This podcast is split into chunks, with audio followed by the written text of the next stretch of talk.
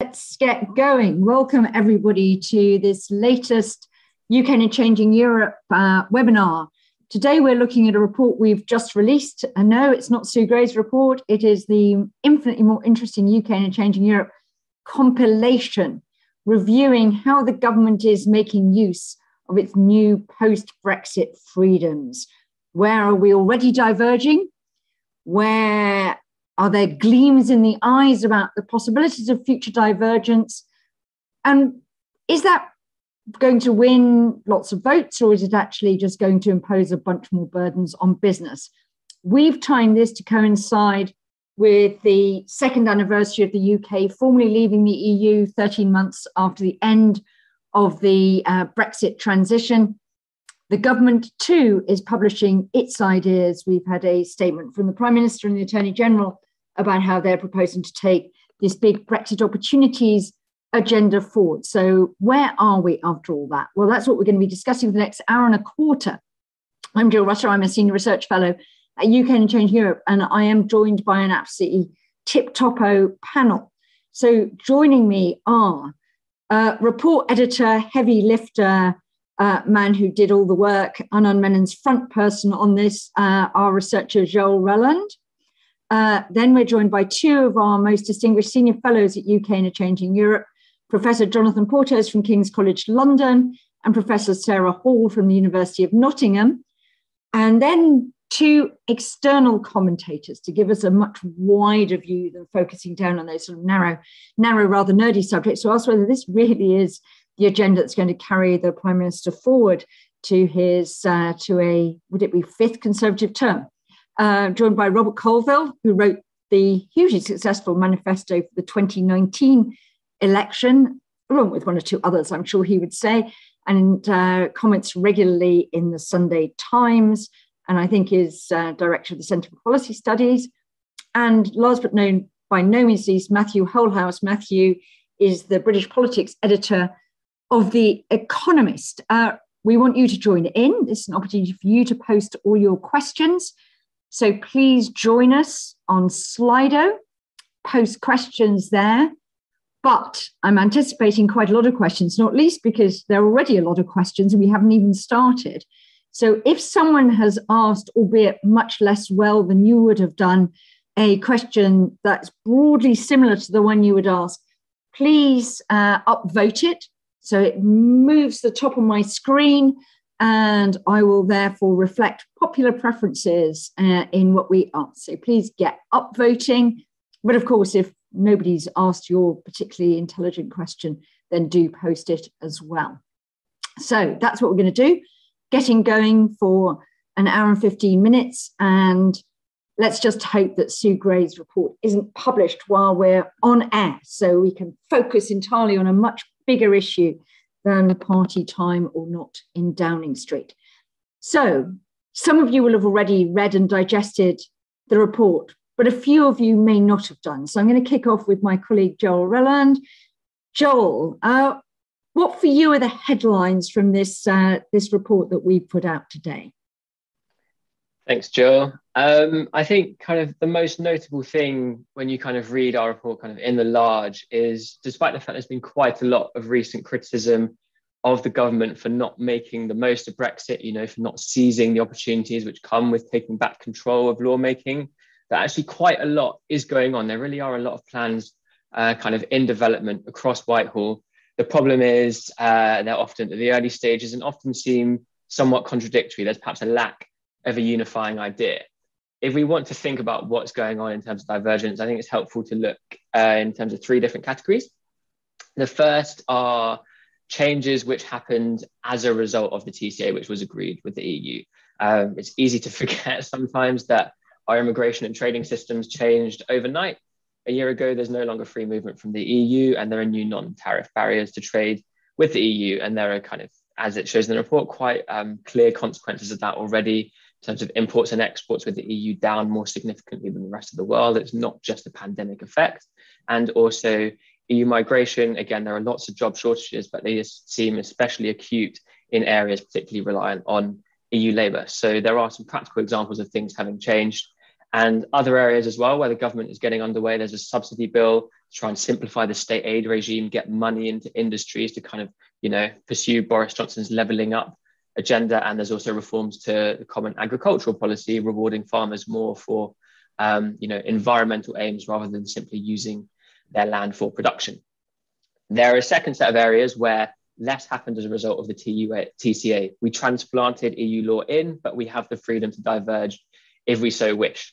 In this set of areas, um, less is going on at the moment. Uh, plans appear in the earlier stages with a couple of exceptions, one being financial services, where the Treasury seems to be looking to liberalize rules quite a lot, not get close to the EU, but rather simplify EU rules, and also data privacy, the potential to uh, get rid of some aspects of EU GDPR regulation, which could have consequences for trade with EU. As a result, there could be less market access. Um, a third set of areas are emergent sectors where there are potentially less cost divergence or fewer costs because there is less EU legislation to move away from. We're talking about AI, uh, we're talking about potentially gene editing, we're talking about um, lots of digital kind of, yeah, emerging points, also financial technology, this kind of stuff. And again, here, um, plans go in their early stages. There's not a clear direction of travel at the moment. We're kind of just getting underway with discussions. So, kind of the, the point to take away is divergence is still in the early stages. I think it's premature mm. to ask what happened to Brexit, say that mm. it's all over. Plans take a while to emerge. Mm. And that's something that I hope we can discuss throughout today. Brilliant. Okay, well, that sets us up very nicely. So, Jonathan, you're, you concentrate on migration policy. You know a lot about that, worked in government on that, as well as uh, at uh, King's College London. This is for many people, the big prize of Brexit was the ending of free movement in UK taking back control of its borders. So, what does that look like? Have we really done that? And what are we doing with that newfound power? Um, well, um, the short version is uh, yes, we have. And this is probably uh, the biggest single area of divergence or change um, post Brexit, um, in my view. Uh, you know, the once the UK had decided that it was going to end free movement and leave the single market, um, that meant uh, that we had to have a new immigration regime in the sense, you know, that choice, which was made uh, pretty soon after the Brexit vote, and certainly by the time of Theresa May's party conference speech in late um, 2016, meant that we needed a new immigration system. And um, this is one area where uh, the essentially we have got what we were promised. Uh, that is to say, um, vote leave uh, promised us a migration system which treated um, everybody pretty much the same, regardless of where in the world they came from. Um, and that is, uh, with the exception of Ireland, uh, that is pretty much what we have got. We have got a regime that means that if you are moving to the UK to work, um, uh, or indeed um, to join your, your spouse or partner, um, then the rules that you have to follow are the same whether you're coming from, uh, uh, um, from France um, or Brazil or Canada or Pakistan. Um, so uh, uh, we've got what we, uh, you know, but of course, that didn't say anything about what the rules are. So, what are those rules? Um, and the interesting thing here is that Theresa May um, and perhaps some of those who supported uh, Brexit wanted um, a system that would ha- lead to a substantial reduction in net migration. Um, that is to say, they wanted to level down. They wanted essentially to apply the same rules to um, Europeans that we applied to non Europeans, which at that time because Theresa May had been Home Secretary for so long before being Prime Minister, um, and because she was trying to hit David Cameron's net migration target, were pretty restrictive. Uh, they included um, a quota on the number of skilled workers who could come here uh, and some quite restrictive rules um, and thresholds as to who could come here. The system we've got now um, does not represent that leveling down. Um, it's much more a sort of meet in the middle. Um, it's a system which is considerably less restrictive than the one that previously existed for non Europeans, although considerably more restrictive than free movement, obviously. Um, so we have a system that has a salary threshold. Basically, you can come here if you have a job offer that pays more than about £25,000 a year. Um, and that job is in an occupation with a, you know, that requires skills basically at the level of two A levels and above or so. Um, and that is a pretty liberal system by international standards. It means that, according to my calculations, um, which the Home Office has sort of informally confirmed, that approximately half of all jobs in the UK are, in principle, open to uh, people from outside the country. In other words, one of every two jobs that are currently where, where there is an employer, the employer could, in principle, offer that to a to a, to a non-Brit, um, and that person could secure a visa on the basis of that job offer to come here. There's also been reduction. The quota has been abolished. There's been the resident labour market test, which meant that you had to show, in principle, that you couldn't get a Brit to do the job. That's been abolished. Um, and there's also a special health and care visa that means for people coming to work in the NHS, the restrictions are even less, uh, uh, uh, you know, there, there, are even fewer restrictions. So this is by international standards a pretty liberal system. And for non-Europeans, it's a more liberal system, I would say, than probably any European country applies. So um, in this sense, we, we've made a pretty big change. Um, it's not a change which necessarily means that we'll have uh, um, more net migration. We'll probably have slightly lower net migration because of the end of free movement, but it's equally not one that will lead to a ra radical reduction in migration. And indeed, the first results of the new system have, somewhat to my surprise, I have to say, because I didn't think the Home Office would be able to get it up and running so quickly, but they have. Um, and uh, you know, those of us who doubted them on that have to put their hands up and say we were wrong. Uh, credit there.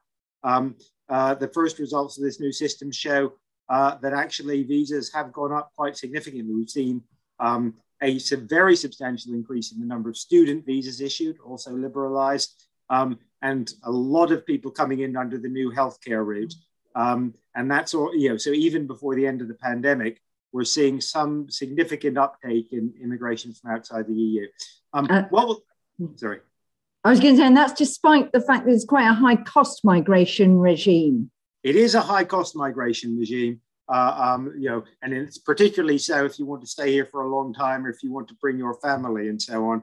But even despite that, we are seeing increases in the number of people coming here on dependent visas as well as on, on main visas. Hmm. Um, so the cost, while it obviously is an obstacle for some people, overall does not seem to be as much of a barrier as you might have feared. Um, so what's the uh, uh, um, what's the net economic impact of this? Well, I think the first thing I'll say is that those of us who uh, um, warned of the substantial negative net economic impacts of leaving free movement, uh, you know, have had our worries considerably assuaged. I think, you know, compared to the sort of system Theresa May would have introduced, this system seems to me to be, you know, if I had to guess, might be neutral overall rather than negative. It is a considerable improvement on what where we could have been. Um, does that mean we will have significant economic gains? I don't know. Um, you know, it is a much more managed system in the sense that it requires mm. a lot, you know, there is more Whitehall environment, mm. there's more bureaucracy, more visas, more central planning from Whitehall and Westminster, as it were. So talking about this as a sort mm. of uh, uh, a move to a, a much more liberal uh, in the hmm. economic sense regime, I think is, is not quite right. Um, but in terms of the long-term hmm. economic impacts, I think we can be considerably less worried than, than we would have been two or three years ago. So I'll stop there for the moment. Okay, that's that's really interesting. That's an area where the UK is imposing its new policy preference, but they might not be quite what some people expected. We'll come on to that in a second. But Sarah, in our report, we note financial services an area where we could have stayed aligned. Um, we spent much of last year and uh, waiting for an equivalence decision, you know, puts the time we've been waiting for Sue Gray's report into the shade. We never got it. Uh, so is the UK now striking out on its own on financial services? And what have we learned so far about where they're going? Yeah, so I very much agree with um, you and Joelle that financial services ha- does appear to be one of the economic sectors that's attracting significant attention in Whitehall in terms of the prospects for divergence. We saw this quite clearly in Rishi Sunak's um, agenda for post Brexit financial services in his Mansion House speech. Um, we saw it in the TIGRR report, which was identifying uh, regulatory opportunities and um, post Brexit. And then in the comments from the Prime Minister just today, he um, argues that he's looking for an ambitious approach to financial services and post Brexit. So, uh, to get to that position where the UK is emphasising the um, regulatory opportunities from Brexit, financial services has actually come quite a long way over the process of the Brexit period. So, um, the UK is a financial services powerhouse. It was before Brexit and it still currently is. And early on in the Brexit process, I think the sector had some expectations that um, almost regardless of what form of Brexit took in other policy domains, there might be the prospect of some sort of special carve out for financial services, whereby it maintained a degree of market access um, to the EU. As Brexit um, proceeded in the uh, 2010s, it became increasingly clear that that special treatment of financial services wouldn't be available. Uh, without free movement, there would be no special market access for UK financial services. That's really significant because in 2019, figures show that the EU accounted for around 40% of UK financial services exports. And they were on the back of something called passporting, which essentially allowed firms in the UK to service EU clients from, from their UK base. I think it's important to note that you know, the, the UK didn't trade exclusively with the EU in financial services. There's a long history of London as an international financial centre. And perhaps the period of EU membership is best seen as a period of tightening integration between the UK and the EU on top of those um, international trading relationships. But it is clear, I think, that Brexit marks a break in terms of that period of tight integration between the UK and the EU. So without passporting, the UK um, became reliant on what are called equivalence decisions, and that allows financial services trade in specific areas where the EU designates that the UK is equivalent to um, the EU in regulatory terms. I think one of the big surprises, and, and again, this sort of narrative of how far financial services has come over the Brexit period, um, is around the TCA. I think when the TCA was agreed, there was a sense that that might unlock additional equivalence decisions, that it might foster a relationship of trust between the UK and the EU, which would support additional market access for the UK. And that categorically hasn't happened. So the UK has two equivalence, um, sorry, was given two equivalence decisions. One is now expired, so it has one, uh, which is considerably fewer than what we would see as competitor financial centres like New York or Singapore. Um, the UK has taken a very different approach to equivalence of the EU compared to the, the EU itself. So the UK has a much more liberal approach to equivalence for um, EU based financial services. Uh, the UK's system emphasises kind of negotiation, trust, and, and tries to point towards longevity. Um, the EU's approach to equivalence emphasises its temporal nature, so these decisions could be revoked within um, 30 days' notice. So currently, the UK is, is operating with markedly less market access formally than other competitor financial centres. What happens next, I think, is really interesting. Faced with that uh, uh, ra- radically decreased market access, the UK has turned to look at what regulatory um, divergence it might be able to develop. And we've seen, and there are a number, a really significant number of reviews going on concerning the UK's financial services rulebook. Um, some of these try to um, learn lessons from other uh, regulatory approaches. So we could think about the Hill Listings Review, mm. which tried to think about how tech firms listed in the US and whether the UK could be made attractive in that sense. Some of them focus on particular parts of financial services that the UK is seeking to develop. Um, and I think we might come on to this, but here you know, green finance and fintech would be two areas that mm. the UK um, is prioritising. Um, I think it's important to note that trade deals in and of themselves are probably less important for financial services than some other sectors of the economy, and, and that's common for the service sector. But some bilateral agreements um, could be very important, so potential um, recognition between the UK and, and Switzerland, for example. So the UK, I think it is true to say, has identified a number of areas where it's seeking to diverge. Um, I think what's critical though is that the more the UK diverges, the less likely um, positive equivalence decisions from the EU would, would likely to be. Um, so I think it's important to think about the opportunities, but also which doors might shut by um, going down uh, that route. Okay, that's uh, really interesting. So those are two areas where the UK really is sort of, you know, uh, doing things differently as a result of Brexit. Robert, I want to come to you next. Is that what you think the Brexit coalition that propelled the Boris Johnson government to power two years ago were looking for? Um, what is there much more to be done? We've seen the Prime Minister, you know, talking up some of the sort of rather minor changes, like uh, you know, using pounds and ounces, this crown stamps things on beer glasses. You know, what actually gets the juice of sort of Brexit supporters going? Is it you know the chance to have our own green taxonomy or to rebalance migration, or what are they really looking for in this agenda?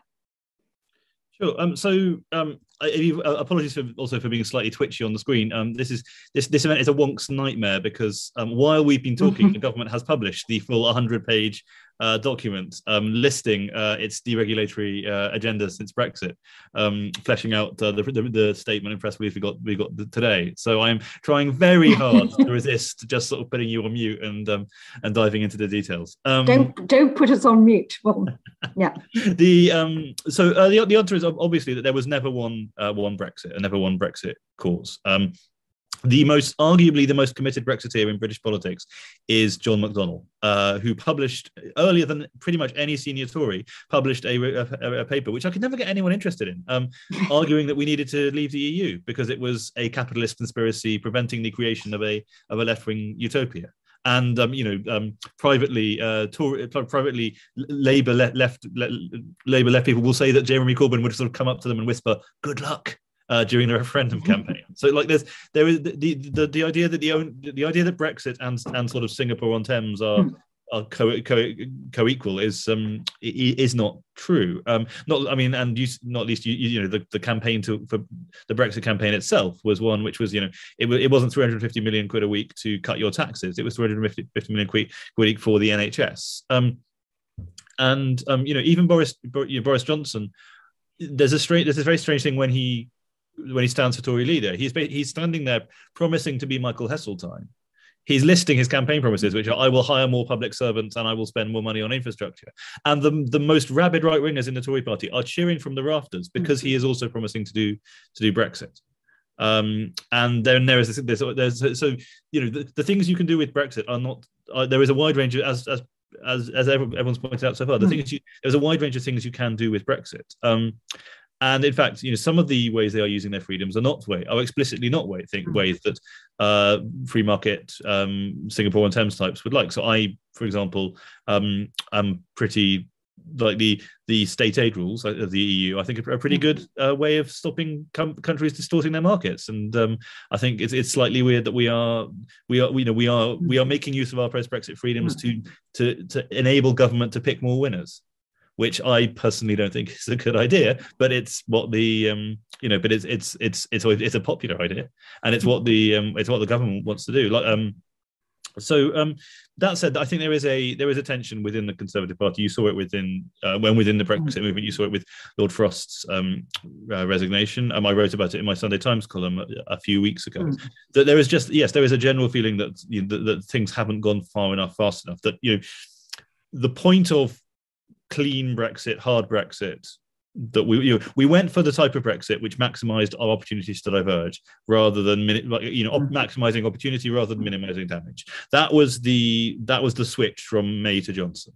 But you know, the, but but as yet, the, there haven't been as many of you know as the, the divergence has not been as clear as uh, except on, uh, for example, immigration. The divergence has not been as clear as many expected, and I think part of that is about the um, the nature of the government. Um, um, you know the the you know this this this um the uh you know the the more interventionist uh, more kind of actually more sort of christian democrat kind of version of conservatism that boris johnson likes um and um part of it is about the um just the you know the the the fact that government moves extremely slowly i mean you're referring to financial services mm. you know it's it's it's going to be quite a few years since between Rishi Sunak making that speech and mm-hmm. then and the, and the changes actually mm-hmm. actually coming in. Likewise, there are other areas where for now we are we are going along with the EU's rules. Um, uh, GDPR would be a classic one where government really does want to do something different, but like working out what that different thing is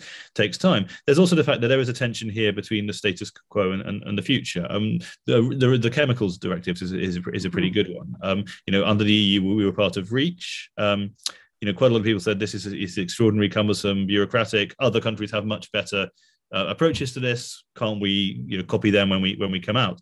And they, you know, if you, but, but when they go to the chemicals industry, um, and this kind of applies to other industries, they mm. say no you know, we we we, we spent a, load of money working out how to use these current rules. We don't mm. want new rules coming in. So there's a tension between existing companies there and the innovation and dynamism you might create by opening by opening mm. things up versus the costs of having to follow two regulatory systems at once. So I think there's a sort of growing sense in government that the opportunities are, are, are, sort of down the line. It's it's the it's the, the, the focus on the future. The things like things like gene editing, AI, machine learning, so, so, you know, whatever.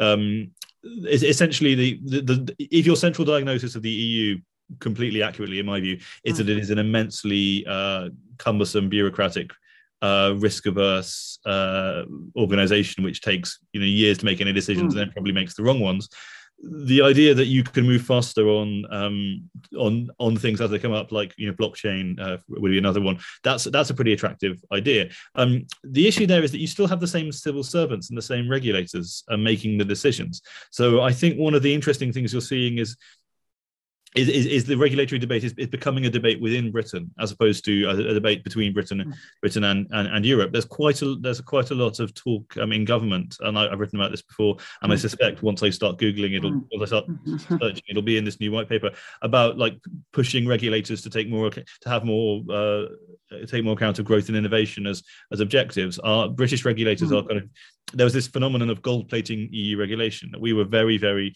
you know, even we we we sort of took it very seriously and and made you know mm. absolutely were, were absolutely risk averse in a way mm. that other countries weren't. So I think this is there is a lot of there, there's a lot of things which are live here, and I don't think we I don't think we can, although some do, I, I don't think we can at all make the judgment that that you know that we haven't that like it's it's it's it's basically way too early to make any make any judgments.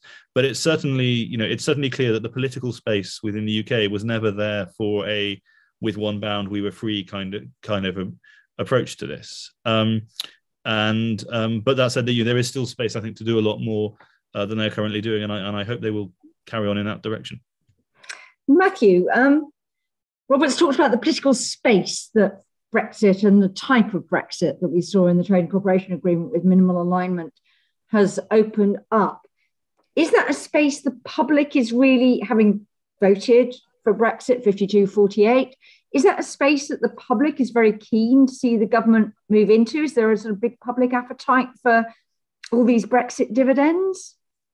Yeah, so my my take on, on sort of public opinion is that it's um, it is a real constraint on how radical you can be. You know, if you're talking about changing your whole sort of social and econ- economic model off the back of Brexit, as some Brexit is, not all, as Rob points out, but uh, you know, a, a section of the Conservative Party imagined public opinion is a hindrance on that. Um, I don't think it's the sort of the absolute prohibition on innovation and, and reform that is sometimes cast, uh, cast as. And I don't actually think it's the most sort of important constraint either. Mm. I think the most important constraint is probably more one of um, political failure rather than anything that, that, that public opinion does. Um, we so so to, to the way I sort of think of this sometimes is that you know jo- Johnson's idea of Brexit in, in, 2016 was sometimes described as cakeist, in that there was this uh, rumor back in 2016. A lot of the thinking in the language was very very cloudy and muddy, but there was this idea that you would have really really deep uh, market access and have the ability to, to diverge at the same time. So it was having your cake and eating it. Um, as Lord Frost kind of characterizes it, we're now in this position not of being cakeist, but anti-cakeist, and that Britain has surrendered quite a lot of market access and paid a very, very high political, uh, very, very high economic price to do that, but actually isn't isn't doing a huge amounts of radical divergence to compensate for that. So really, it, it, it is looking like the, you know the worst of both worlds. Um, now, what, what, what role does public opinion play in that? Um, the, the, starting point you might take actually is, is the speech that Theresa May did, uh, Mansion House, in 2018, because she, because she could you know she could see this trajectory of, mm. of a trajectory of Britain uh, surrendering a lot of market access and, and not actually doing a lot with it. And, and in this speech, she's really she's talking to the EU, but she's also trying to confront her own benches. And in it, she says that you know even if you did embark on this uh, relationship with Gas Britain into, into the Mid Atlantic, you wouldn't be able to mm. do a lot with it because she said, you know, the, the, the, UK could not engage in a race to the bottom on standards and protections because there is no serious political constituency in the UK that would support this. Quite the opposite. Now that that that line is actually kind of borne out in, in a lot of the polling. Um, uh, you know, and position of anti-cake is kind of where the British public are, in that they voted to leave the EU, but they're also quite averse to doing a lot of this, the, really radical things that might start to compensate for that. Uh, John Curtice has done a lot of work on this, as, as is the IPPR. We know, for example, that the, the British public were really keen on the EU's ban on mobile phoning, mobile phone roaming charges. Uh, we know that British people really like EU's consumer mm. protection laws. We, we know famously that the British public is averse to uh, moving the the um, SPS regime, the food standards regime, to something closer to that found in America, with all the sorts of uh, production processes that they have in, in, the meat industry there. Uh, we know that the British public is uh, keen on the current labour laws. Uh, things like getting rid of the Working Time Directive uh, posed very badly and you see this manifest itself from time to time, sometimes in a way that is justified and well informed, sometimes a way that a little bit off beam in, in the, the social media campaigns mm. that, that MPs are on the receiving end of, whether that's on, on sewage, on animal sentience, on working time directive. We remember that quite early on in, in, uh, in the Johnson government BEIS floated the idea of revising EU labour laws. There was a, a, huge backlash. And the idea was quietly parked. Uh, we know that the Labour Party uh, exploited concern around the US free hmm. trade agreement in 2019 uh, to great effect. So you broadly, you know, British public opinion is, is in a place of, of wanting to be Europeans without the EU. They want to be out of the European Union, but stick to much of, of, of the regulatory framework that it offers for non-benefits of social market access. That's quite a bad combination, really. The, you know, the, it, it is um, you know, sort of accepting many of the obligations of EU membership with, with, with few of the benefits. However, um, you know, I wouldn't I wouldn't overplay this the importance of mm. public opinion. One one is that actually the feed through is is kind of uh, imperfect. You know, would, would one mm. actually lose an election if you did revise the working time directive or or, or the uh, you know the, uh, the, the way in which uh, chicken is prepared? I'm I'm not convinced you would. I, I, guess the defeat of Jeremy Corbyn would, would be a factor on that. And the bigger thing is actually that when we think about regulatory policy, it doesn't actually reflect lend itself to, to these sorts of civilizational binaries. Uh, you know, you, when you're talking about things like reforming the mm. aircraft slots regulation that governs how you know which airlines gets which, which landing slots at which airport, uh, you know, EU might merge directive or the reform of procurement laws. Mm. These aren't things that actually uh, lend themselves to easy combative campaigns because it, it's small bore, it's it's um, it's nuanced. It you know it doesn't it, it shouldn't and doesn't excite political mm. passions. Um, I think I think the bigger constraint on you know where why have we ended mm. up in this position is actually that a lot of uh, sort of the, the elite public debate around it, sorry, the, the elite opinion debate around it, it's, it's is captured in 2016 in that you have you know, one faction which uh, you know wildly overstates the mm. opportunities of re-regulation. You know, this idea of a you know a second Thatcherism. You have another side which paints you know a slightly sort of dystopian vision of, of, of what reg- re-regulation might mean, or, or that believes that you know the idea of the opportunities of hmm. Brexit mm. is, is an oxymoron and there's nothing more to it than than you know changing the crown on the pint glass. Mm. Actually, the space is sort of both bigger and smaller than each side would claim, but it's it, it is um, iterative, small bore uh, work, which will take many many years, uh, arguing over quite sort of um, you know technical changes that over over a period might add up to something worthwhile. Um, I, you know, you, you don't see either political, so you don't see either public opinion or, or, or really sort of opinion in the House of Commons um, you know, cohering around that space. So it, it is um, you know, it, it is unfortunately almost frozen in, sort of spirit of 2016, 2017 in a lot of this. So, Matthew, I'm going to come to questions. I'm going to come first to you because I think you're best placed, I'm not going to say well placed necessarily, to answer this. Um, and then any other panelists who want to come in. Top ranked question from Andy Day with a bit of an extra one from Peter May is um, about what Labour might do. Uh, we've talked a bit about this, you know, being not quite the space that either side really, really would paint it. But uh, Andy's asking, given Labour have said they won't re-enter the customs union or single market, what are the most effective realignments they could propose to ease trade? I assume that's this agenda of making Brexit work, the new three-word slogan that mm. they've done. And Peter May is suggesting they might start by re-entering Erasmus. Do you see? Do you see? I'm going to then come on to Robert for whether the Conservatives should be worried about Labour making an issue of making Brexit work. But where do you think making Brexit work, you know, actually might potentially have most political purchase, or indeed most economic purchase? I'm I'm I'm conscious I might be wrong, uh, so I wouldn't want to say categorically. I, I think the Labour Party has, I should know this, uh, the Labour Party has said it would seek um, an agreement on on SPS, on, on food and farm standards, essentially, which would hmm. uh, make trade, you know, particularly across the Irish Sea, but also with, with the, Europe, you know, uh, the European Union generally mm. easier.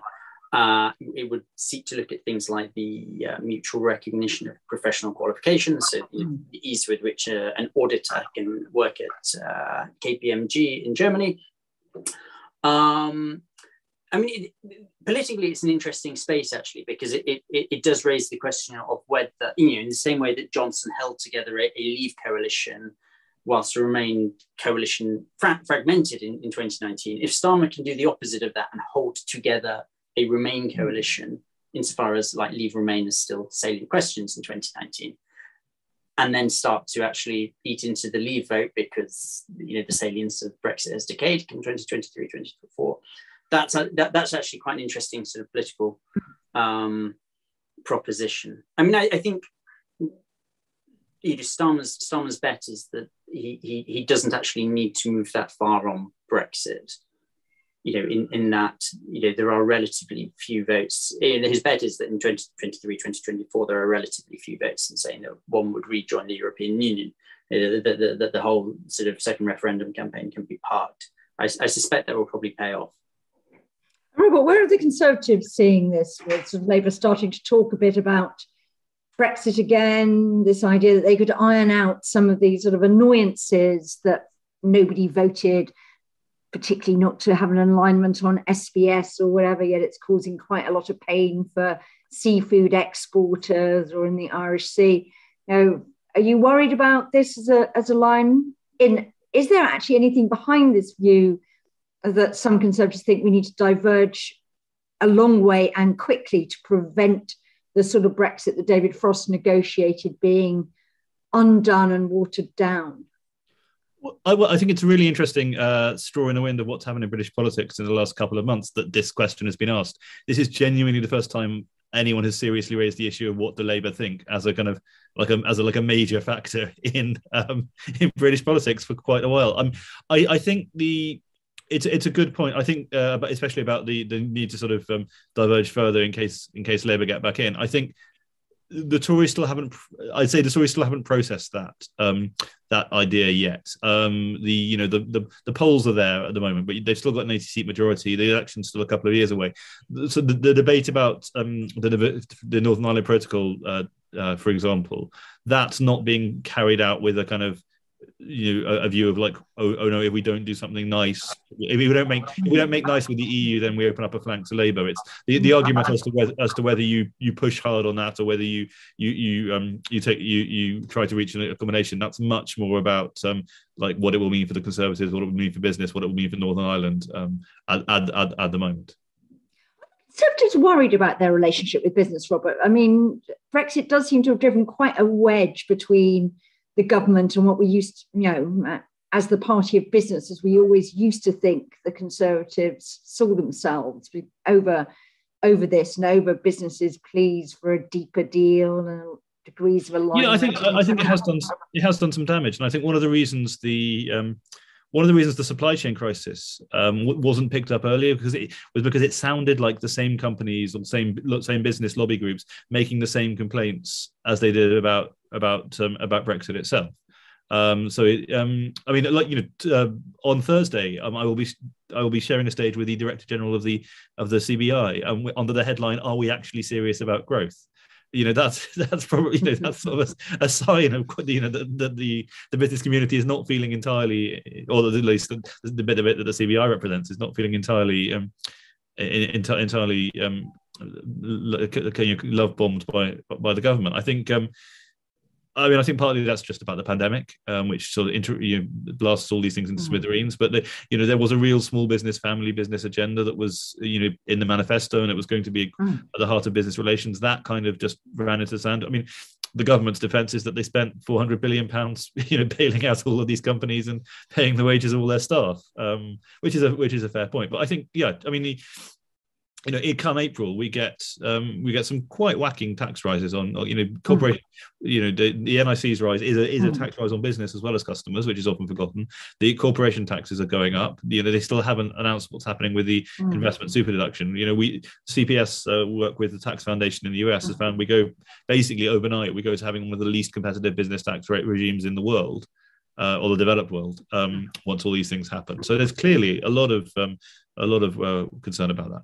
That's quite interesting. The extent to which the EU was worried about us diverging downwards on uh, on business taxation, we've actually gone in the opposite direction since we we left. Jonathan, a question from Adam Isaacs. Um, he's asked what prospects are there for any degree of honesty about the costs as well as the benefits of leaving the EU. Um, uh, perhaps focusing a bit less on the honesty. There, are any comments on that would be interesting in your role as a former senior civil servant.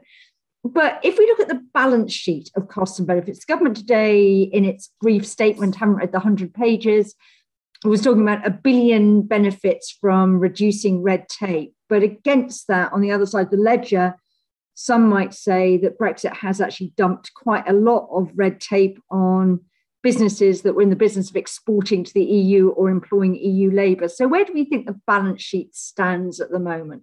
Well, uh, I was quite amused by the 1 billion figure because, of course, here Vote Leave talked about 33 billion pounds of Brexit red tape, which uh, was potentially going to be removed. That was in the leaflet they sent to uh, sent to everybody, and it was based on a particularly um, badly uh, uh, um, argued Open Europe uh, pamphlet paper um, from 2015 or so, which added up all the costs of notional cost of European regulation without bothering to assess the benefits of European regulation, and which got um, most of the uh, most of the numbers wrong anyway, as I recall. Um, so we had these sort of fantasy numbers for the benefits of deregulation.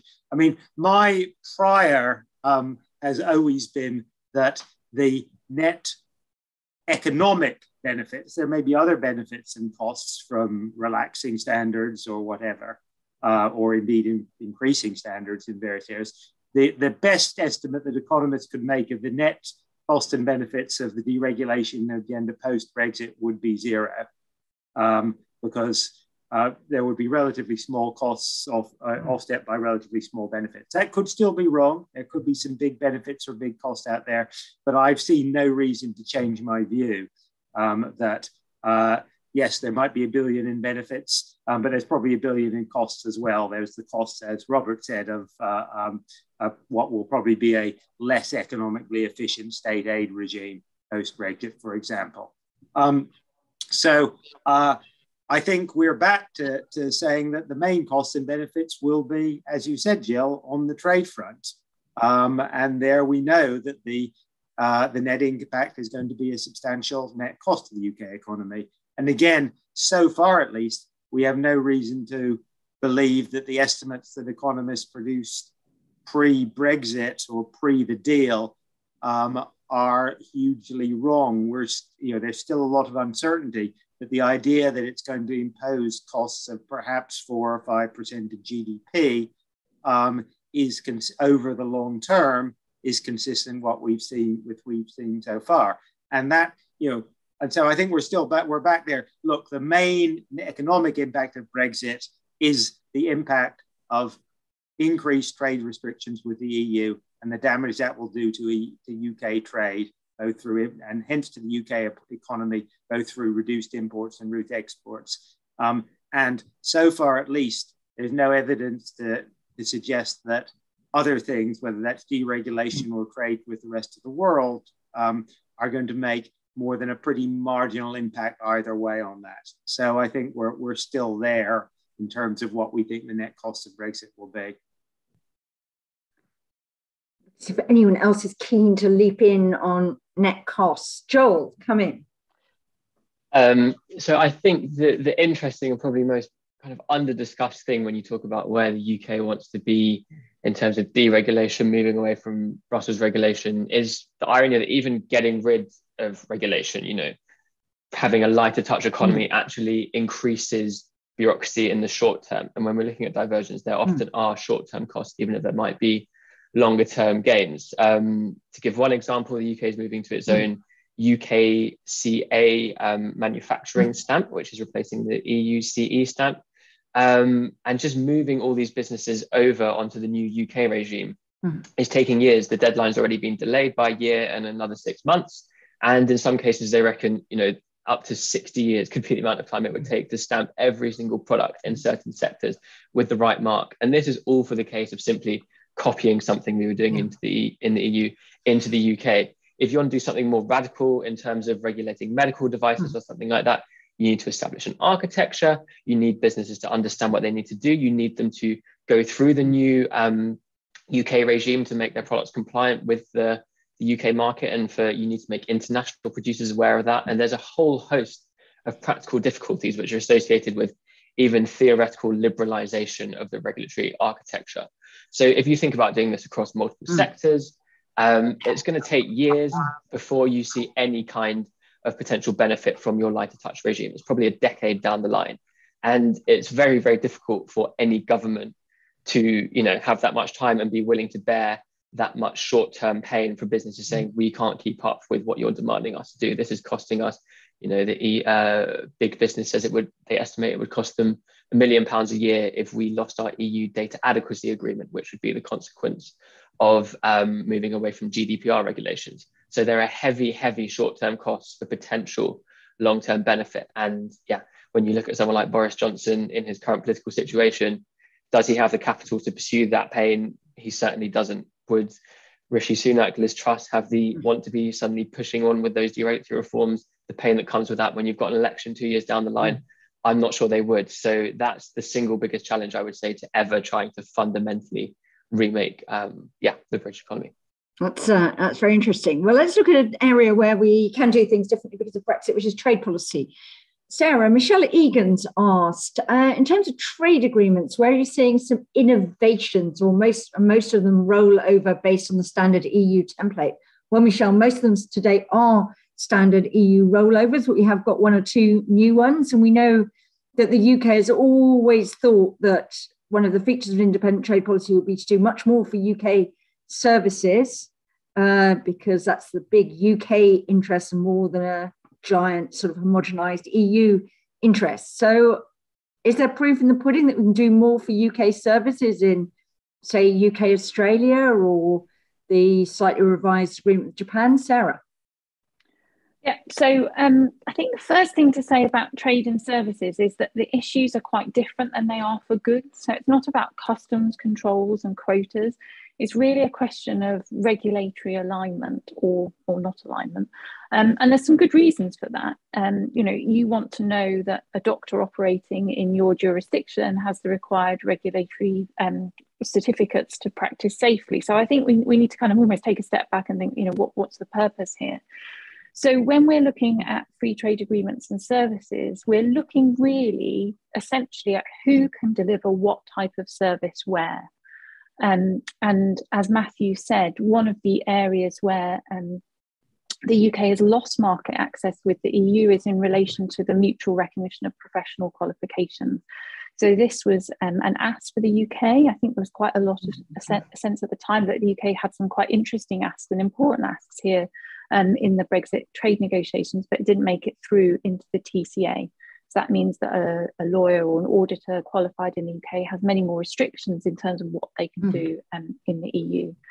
In terms of new trade deals, the impact overall um, of new trade deals that the UK has struck is, is, is showing a small, very small economic um, gain compared to potentially um, lost um, trade with the EU. Um, and in services, there are hmm. some examples of some innovations in these new deals. So the UK Australia deal, for example, does have some um, innovation around the mobility of young professionals, mm. particularly lawyers.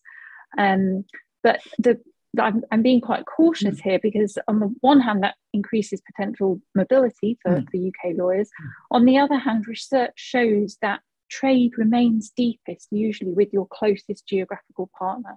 So even in an era mm. of Zoom and digital working, mm. it still remains the case that trade is usually deepest with your nearest nearest partner. And the, for the UK, that that would be um, the EU. Similarly, Japan has some um, interesting clauses in it in relation to data localization and where data needs to be stored. Mm. Um, so I think if you're looking for innovation in trade deals, um, I, in services, I would be looking for what happens around digital trade, data, and the mobility of individuals who are providing those services. Mm-hmm. So far, I think the, there are some early mm. signs of some um, innovations in that area mm-hmm. from the UK. That shouldn't be surprising. The UK is a services powerhouse and stands to gain a lot if it can liberalise services trade. But the actual impacts of those um, so far and what we might expect, at least in the short term, I think mm. are quite minimal. Um, that's really interesting. Sarah, the question about UK Switzerland. I wonder very quickly, you might just say, is this, are we about to see the emergence of a new UK Switzerland relationship? And what will that do to Switzerland's relationship with the EU? So, yeah, um, this really hinges quite significantly on professional services, so things like um, legal services, but also um, financial services. And it's not surprising there's been a lot of interest here. So now uh, Switzerland and the UK are major service economies, uh, internationally orientated service economies, so not particularly servicing their own domestic markets, but internationally open service economies sitting on the outside um, of the EU. So there's quite a lot of um, interesting parallels between the two economies. And on financial services, this is an area where there's been quite a lot of activity post Brexit, with um, both sides committed to um, securing a mutual recognition of regulation and their supervisory regimes.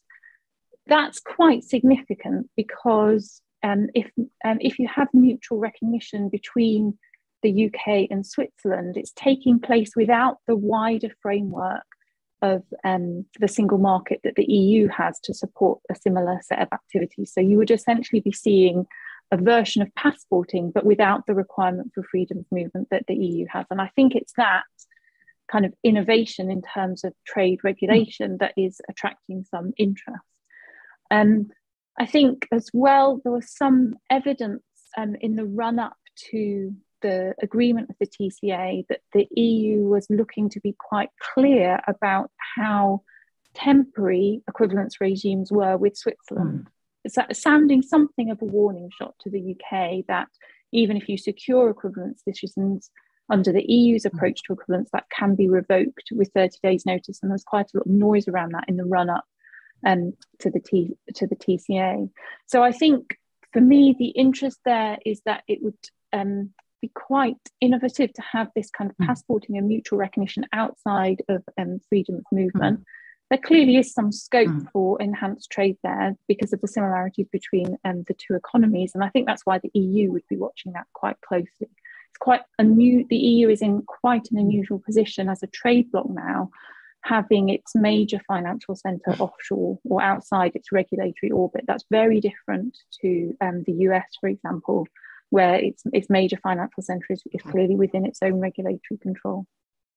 It's a very interesting sort of question. I'm not sure whether any of you are up for chatting about this, but uh, we've got some questions about actually what does the loss of the UK mean to the way in which the EU develops regulation? Does it mean that the EU will go in a different direction? The UK was quite influential in the EU. Dare we say it's anyone got any views on that, Robert? Well, I mean, I mean, Matthew would be uh, better placed uh, mm. on, on, this, but um, mm. and indeed Jonathan. Um, but the um, I mean, one thing that's, that's, striking, I think, is that um, since the since the UK's departure, it, it has actually it, it it, it didn't seem to provoke any soul searching in the EU. It was strange that the, the one of its largest members le- deciding to leave was was sort of written off as oh those crazy mm. Brits rather mm. than oh dear maybe we're doing something wrong. But it does see it, it does feel like there has been a, a, slight sort of course correction, not least because of the potential competitive mm. pressures from the UK. So it's actually it's actually possible that the EU will get around to fixing the god awful mess that is Solvency two um, before the UK can come up with its own uh, its own lighter touch uh, version of that. Matthew, do you think that the EU is likely to move in a sort of different direction to the counterfaction in which the UK had stayed and retained an influence there? Yeah, I mean, I wouldn't, I wouldn't want to overstate it because uh, you know there's a risk of uh, you know seeing things through uh, Union Union Jack coloured mm. uh, glasses, uh, and I wouldn't want to do that. However, um, you know, so, so, the UK contribution to sort of EU lawmaking was, was you know was obviously uh, large from the you know the genesis of the single market, and it, and it kind of fell into three forms. One was sort of mm. you know uh, suggesting and devising and, and helping to be the architect of, of whole regimes you know, of mm. themselves. You know, uh, state aid being one, uh, the the REACH uh, hmm. regime for chemicals being uh, the other. Um, obviously, it was you know within the the balance of power within policy making. The UK was often a sort of a you know the centre of a, a sort of a liberalising caucus. And actually, you know, the, the UK just played quite a large role in making laws work better. So you know, just the, the just the, the the fine bore revising and, and thinking mm. about the functioning of, of you know proposals from the commission. You know, not necessarily about blocking things or changing mm. the direction, but actually just helping the thing work well.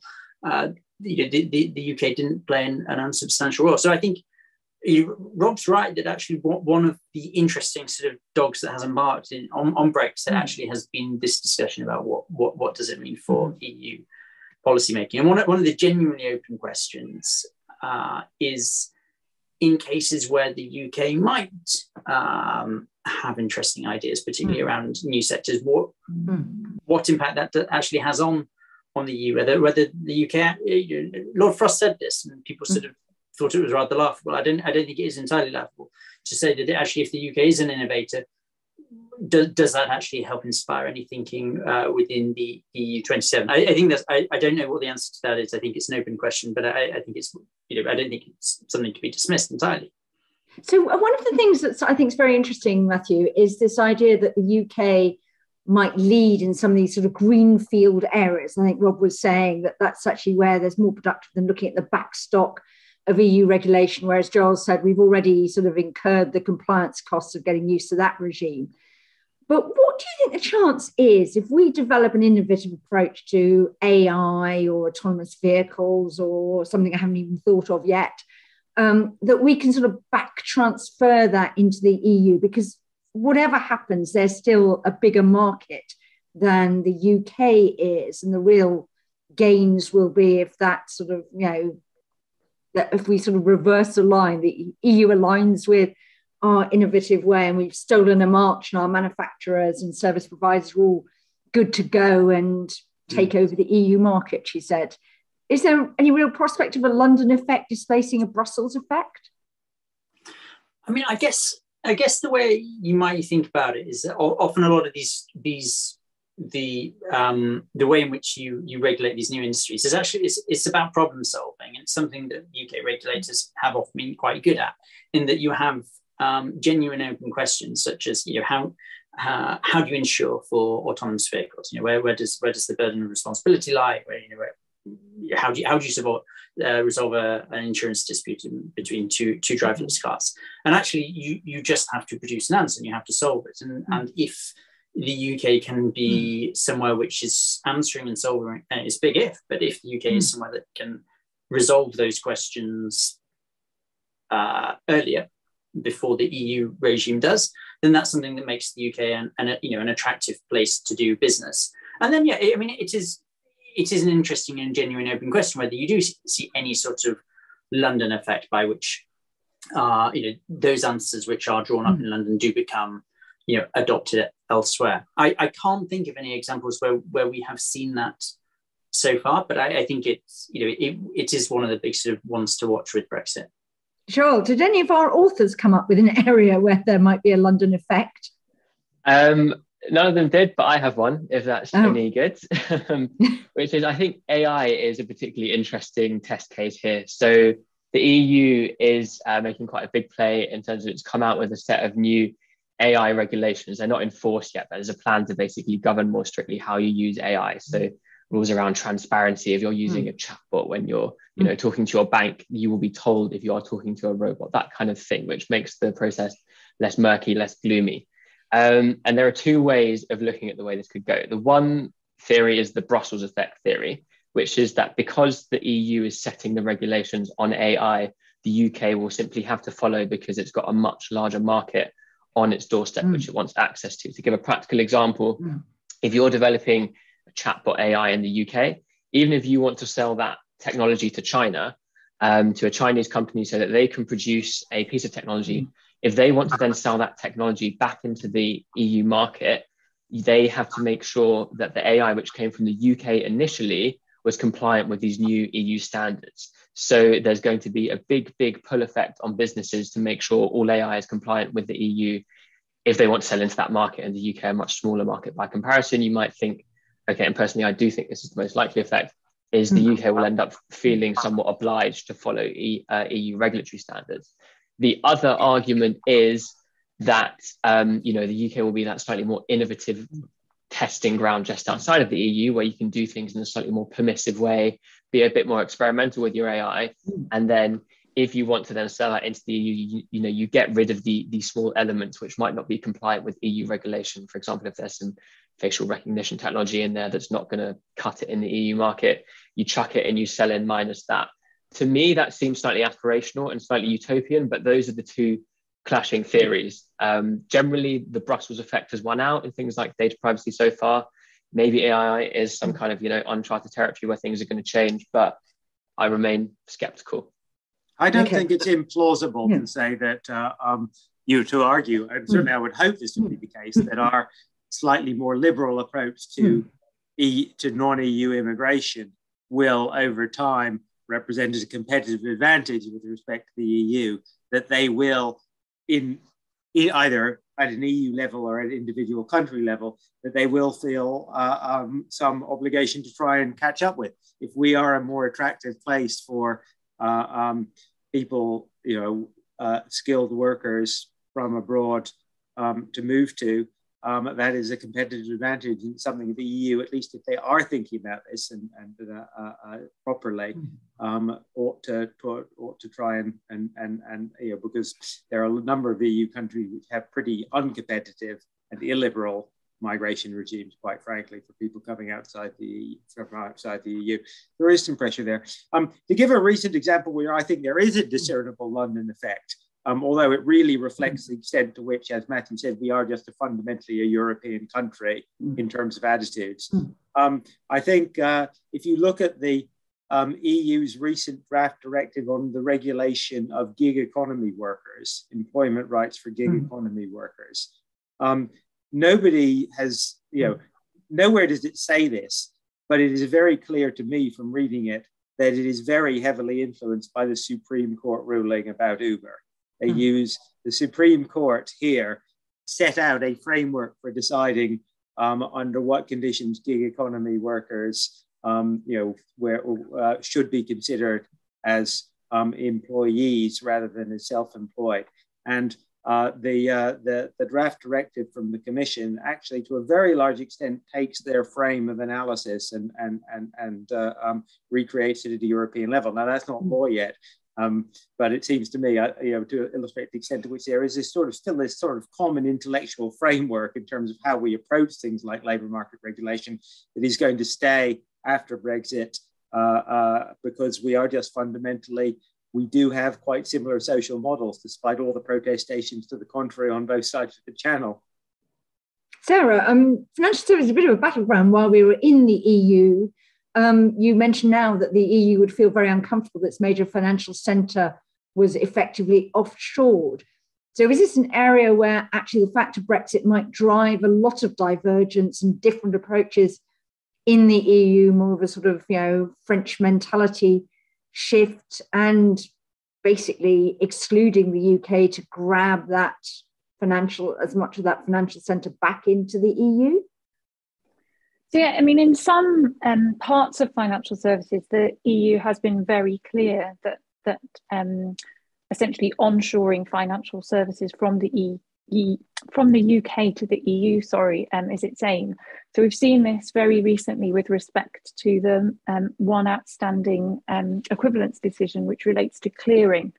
Um, Mairead McGuinness, the um, EU Commissioner for Financial Services, has indicated that this is this is due to expire um, in June this year, and it's now likely to be extended until June 2025. But at the same time, the EU is proposing to launch a consultation um, on measures aimed at making the EU a more an attractive mm. clearing hub. So you see quite clearly there um, an aim to, to move um, financial services activity. I think there's a really interesting set of questions about what form and approach to financial services regulation the EU seeks to develop post Brexit. Um, I think it's very clear that the UK was a really important actor in, in the ways that Matthew's articulated more generally um, within financial services um, in the EU. I think there's another piece of the jigsaw, though, for financial services, which perhaps builds on some of Joel's comments, in that um, I think it's important to locate discussions about UK EU trade and regulation within the international arena, particularly in financial services. Um, so there's been some concern that kind of fragmentation between the UK and the EU might actually lead to um, financial services activity relocating to the US, for example, as businesses sort of seek to move there to overcome additional costs with dual reporting between the UK and the EU. there's some evidence of that happening at least early on in the Brexit deal with relation to derivatives. But that international angle is also important in terms of regulation. Um, and the UK may be able to shape EU regulation, not, not directly, but through with the EU, but by seeking to position its the UK's regulatory approach as the kind of global standard of regulation in that particular area, and then trying to encourage the EU to follow that, that global standard. And that's been quite a common leitmotif um, in the UK's approach to financial mm. services more generally. So, kind of shifting scales, if you like, seeking to mm set itself as the global, global leader and then encouraging competitors to follow that. And I think there's some evidence of that type of activity taking place in relation to green finance um, at the moment. It's a really important set of questions that the UK, the EU, but also other countries are grappling with about what counts as green when it comes to, to finance. It's a really important set of questions because the answer to it um, is meant to prevent greenwashing, so kind of passing mm. an activity off as green when it isn't. But at the moment, there's multiple standards mm. internationally about what counts as green, and that's costly for businesses. So there's something of a, um, a set of challenges for mm. any country seeking to operate in green finance in terms of having its standards become the global standard with respect to, to green finance. I think it's in areas like that that we need to remember that UK EU regulatory dialogues are taking place within a, a global framework. Okay, that's a very useful reminder. Robert, we've got a question here um, from Joe Marshall about Lord Frost's departure. I think Lord Frost made quite a stirring speech, I think, to the CPS, um, and then left uh, not very long later. Maybe his resignation was already in the Prime Minister's in tray. Uh, but he was a very discernible champion of this sort of post Brexit opportunities agenda and seemed to think he had a lot of work to do. But he's now disappeared, and the Prime Minister has given the negotiating responsibilities to Liz Truss, but sort of left the Brexit Opportunities Unit a bit orphaned in the cabinet. I mean, are you worried about that? Um, do we need a champion within government for all these opportunities post Brexit, or is it now so, well, in Whitehall we'd say mainstreamed? Uh, which often means forgotten. Um, so on, on, on Lord Frost, I genuinely think that he left that he didn't just leave because of uh, you know, because he was because of the, the Northern Ireland Protocol and the regulation and things. I, I, I, think the the from from everything he said, from everything those around him have, have said, I think the, the, the coronavirus restrictions, the sort of the general drift of government, he just wasn't he he just wasn't com- comfortable. Um, that said, I do. I mean, as I, I mean, I, I wrote an entire column about this. Um, mm. so it's helpful of you to to tee me up for it. Um, the I, I, think you know, without him there, there's definitely a less of less of a push. Um, and I think you know what happens to the Brexit Opportunities Unit, is quite key. Unless you have uh, you know, quite a powerful central unit, a sort of grit in the oyster, um, pushing and nagging at the rest of the Whitehall with a powerful you know champion at the head of it, uh, then inevitably this this agenda gets downgraded. Um, one one sort of really interesting, essentially, and I think a lot the, the conversation about this as as being about Brexit regulation is, I think, missing the point. It's about how we regulate, full stop. And there's a really interesting. I mean, we, have been doing a big project on this mm. at the Centre for Policy Studies, which is um, hopefully coming out fairly soon. What, what happens in the UK is essentially ministers and civil servants make decisions, and then then write up the regulatory impact assessment mm. once they've done that in order to justify the decisions they've already made. Um, Whereas in the US, for example, um, what will happen is a federal office will say, We want to do this thing. They will put it into the OMB, the sort of very, very powerful central mm. budgeting organization. And that will send basically like has has sort of packs of, of, of, of sort of ravenous wolves um, in the form of uh, economists who will go over this thing and just basically throw it back at them and say, No, mm. this is going to cost too much money. Mm. Your sums are wrong. We don't have any equivalent of that kind of function in the UK. We have people like the NAO who come over along after come mm. along sort of you know six months a year after the fact and go, oh, that was a bit of a crap decision you made back then. Like so, and I think um, one I think one of the things they want to do with this Brexit um, with the with the white paper that's just been put out is to try is to try and shift that. But in you know you're you're working against an awful lot of inertia. Mm. I mean, there's a there's a line. One of my colleagues has sort of just texted me something pointing out that um, you know they say um, we considered a one in two out target for regulation, but effectively what it says is, uh, but then we realized we had net zero coming, and that was impossible. So you know, the, the, the, like there's a whole. I think this is this is going to be a live issue for, for quite a while. But but but but you know, even that even whether whether it's 1 billion or 33 billion which is an excellent stat from, from jonathan like like the, the post brexit bit of this is not the is not the big slice of the cake. It's i think there's a just a general thing about how how we regulate now. And i think that's the that's the key battle battleground for me. Okay, well, we've got, uh, we're four minutes away from the end. So just to bring you all together, uh, I'm going to just ask you all to give a view on what should we watch out for?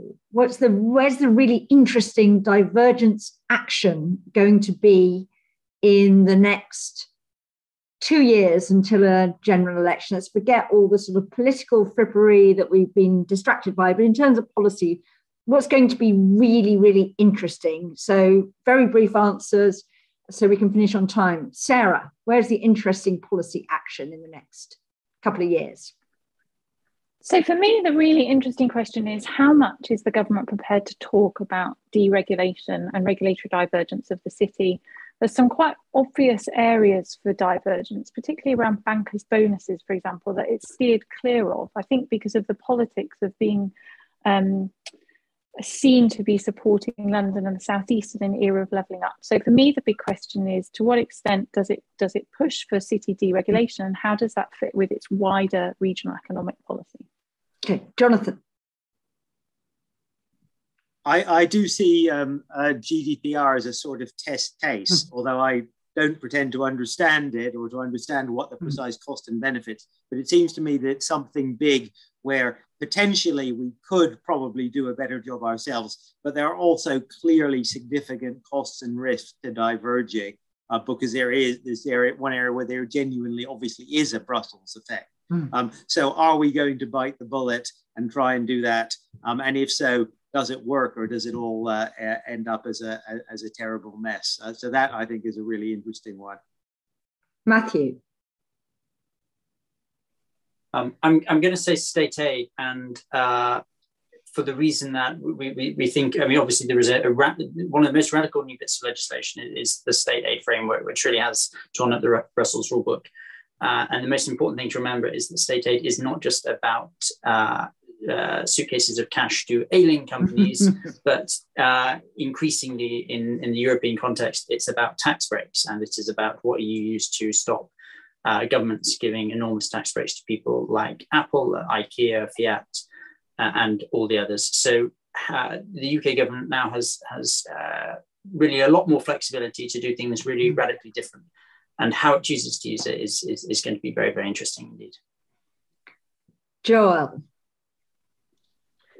going to say agriculture, uh, which always gets people's uh, pulses racing. I know, but um, for two reasons. Firstly, that um, what the UK is trying to do in terms of moving away from the common agricultural policy is a pretty radical reform. There was a very good case to be made mm-hmm. that uh, the system wasn't that well suited to UK farming, and moving away from a system that's rewarding effectively as much production as possible to a system where you're rewarded for pursuing net zero sustainability benefits is not only a radical departure, but it's also potentially a really good example of how the UK can get ahead in pursuing net zero as well, because they're kind of, you know, coexisting uh, objectives.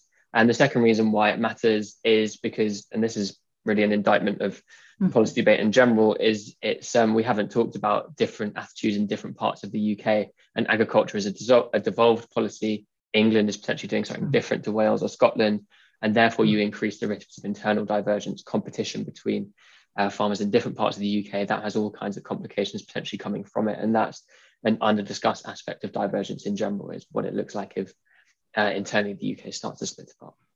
Last word, Robert.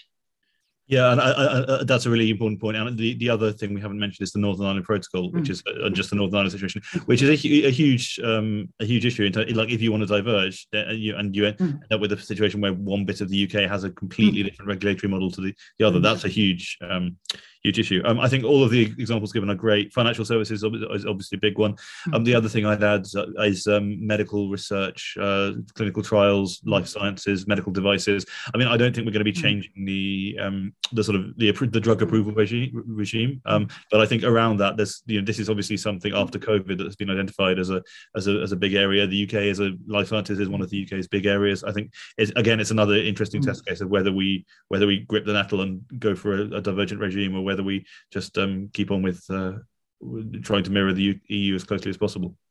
Okay, I'm going to thank all our panel there. That was uh, absolutely fantastic, really interesting and energizing discussion about possibilities. For those of you that didn't have enough about uh, Scottish independence, rejoining the EU, potential borders, can I recommend our event on Thursday, which is going to be uh, looking at that. For those of you who are interested in how this might play, with a new Conservative coalition. We're discussing the Red Wall and some focus groups next week. Uh, but to close, can I thank all our fantastic panelists? Can I leave you all now to get to grips with that 100 page white paper or maybe a page and a half from Sue Gray, whichever is your preference. And thank you all very much for joining us today. And let's virtually applaud a fantastic discussion from our panelists. Thank you all.